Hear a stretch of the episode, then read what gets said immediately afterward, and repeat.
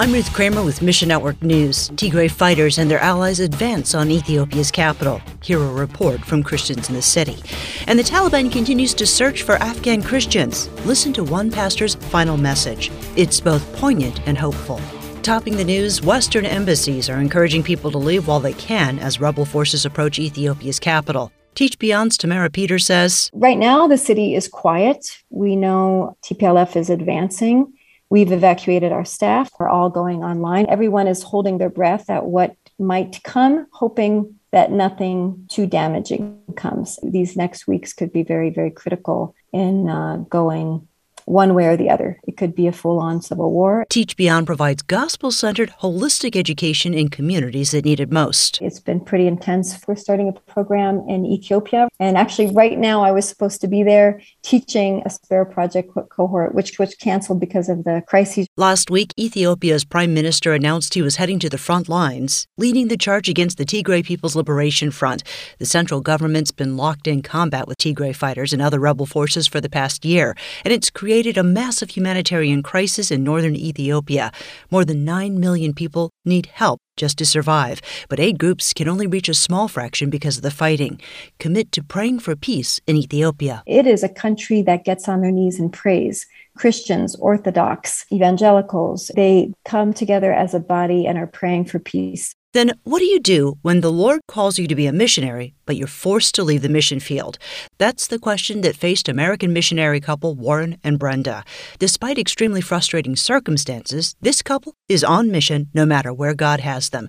MNN's Lindsay Coe has the rest of the story. When they sensed the Holy Spirit calling them to be missionaries in Poland, Warren and Brenda sold everything they could, packed up, and followed God's leading. They learned the Polish language, established a team, and even started a church. But after some time, Brenda got very sick. Heartbroken and confused, the couple had to leave Poland and go back to the States. Warren and Brenda started searching for other ways to get involved in missions, and that's when they learned about Jesus Film Project. They were amazed by stories of communities who'd never heard the gospel coming to Christ after watching a movie about Jesus in their heart language. The couple began giving to fund more translations of the Jesus film. By continuing to support Jesus Film Project, Brenda and Warren are faithful to their calling to make disciples wherever they are. You can connect with your missions calling at missionnews.org. Lindsay Coe, Mission Network News. And after the Taliban cemented its control over Afghanistan, many Christians fled. World Mission helped over 200 Christians get out of the country. Greg Kelley says the Taliban compiled lists of Christians and has even hunted them down to arrest or kill them. However, there still remains a large number of Christians inside of Afghanistan that will never leave they are so convicted uh, and challenged that they want to share the good news of Jesus Christ. The, the, the idea is that if I leave, who's going to share Jesus with my fellow Afghans. Kelley tells the story of one pastor who sent his daughter out of the country. Women face worse prospects under Taliban rule by far, with education limited and forced marriage a possibility in some places.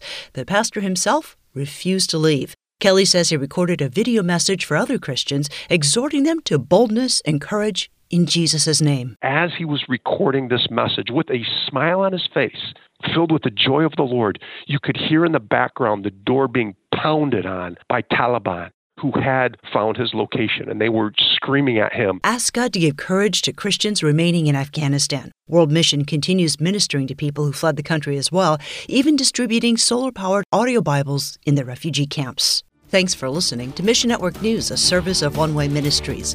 This month, Slavic Gospel Association offers My Father's House. It's a devotional written by women for women, and it uses the furnishings of the Old Testament tabernacle as object lessons, along with stories of ministry to Slavic women for your spiritual growth.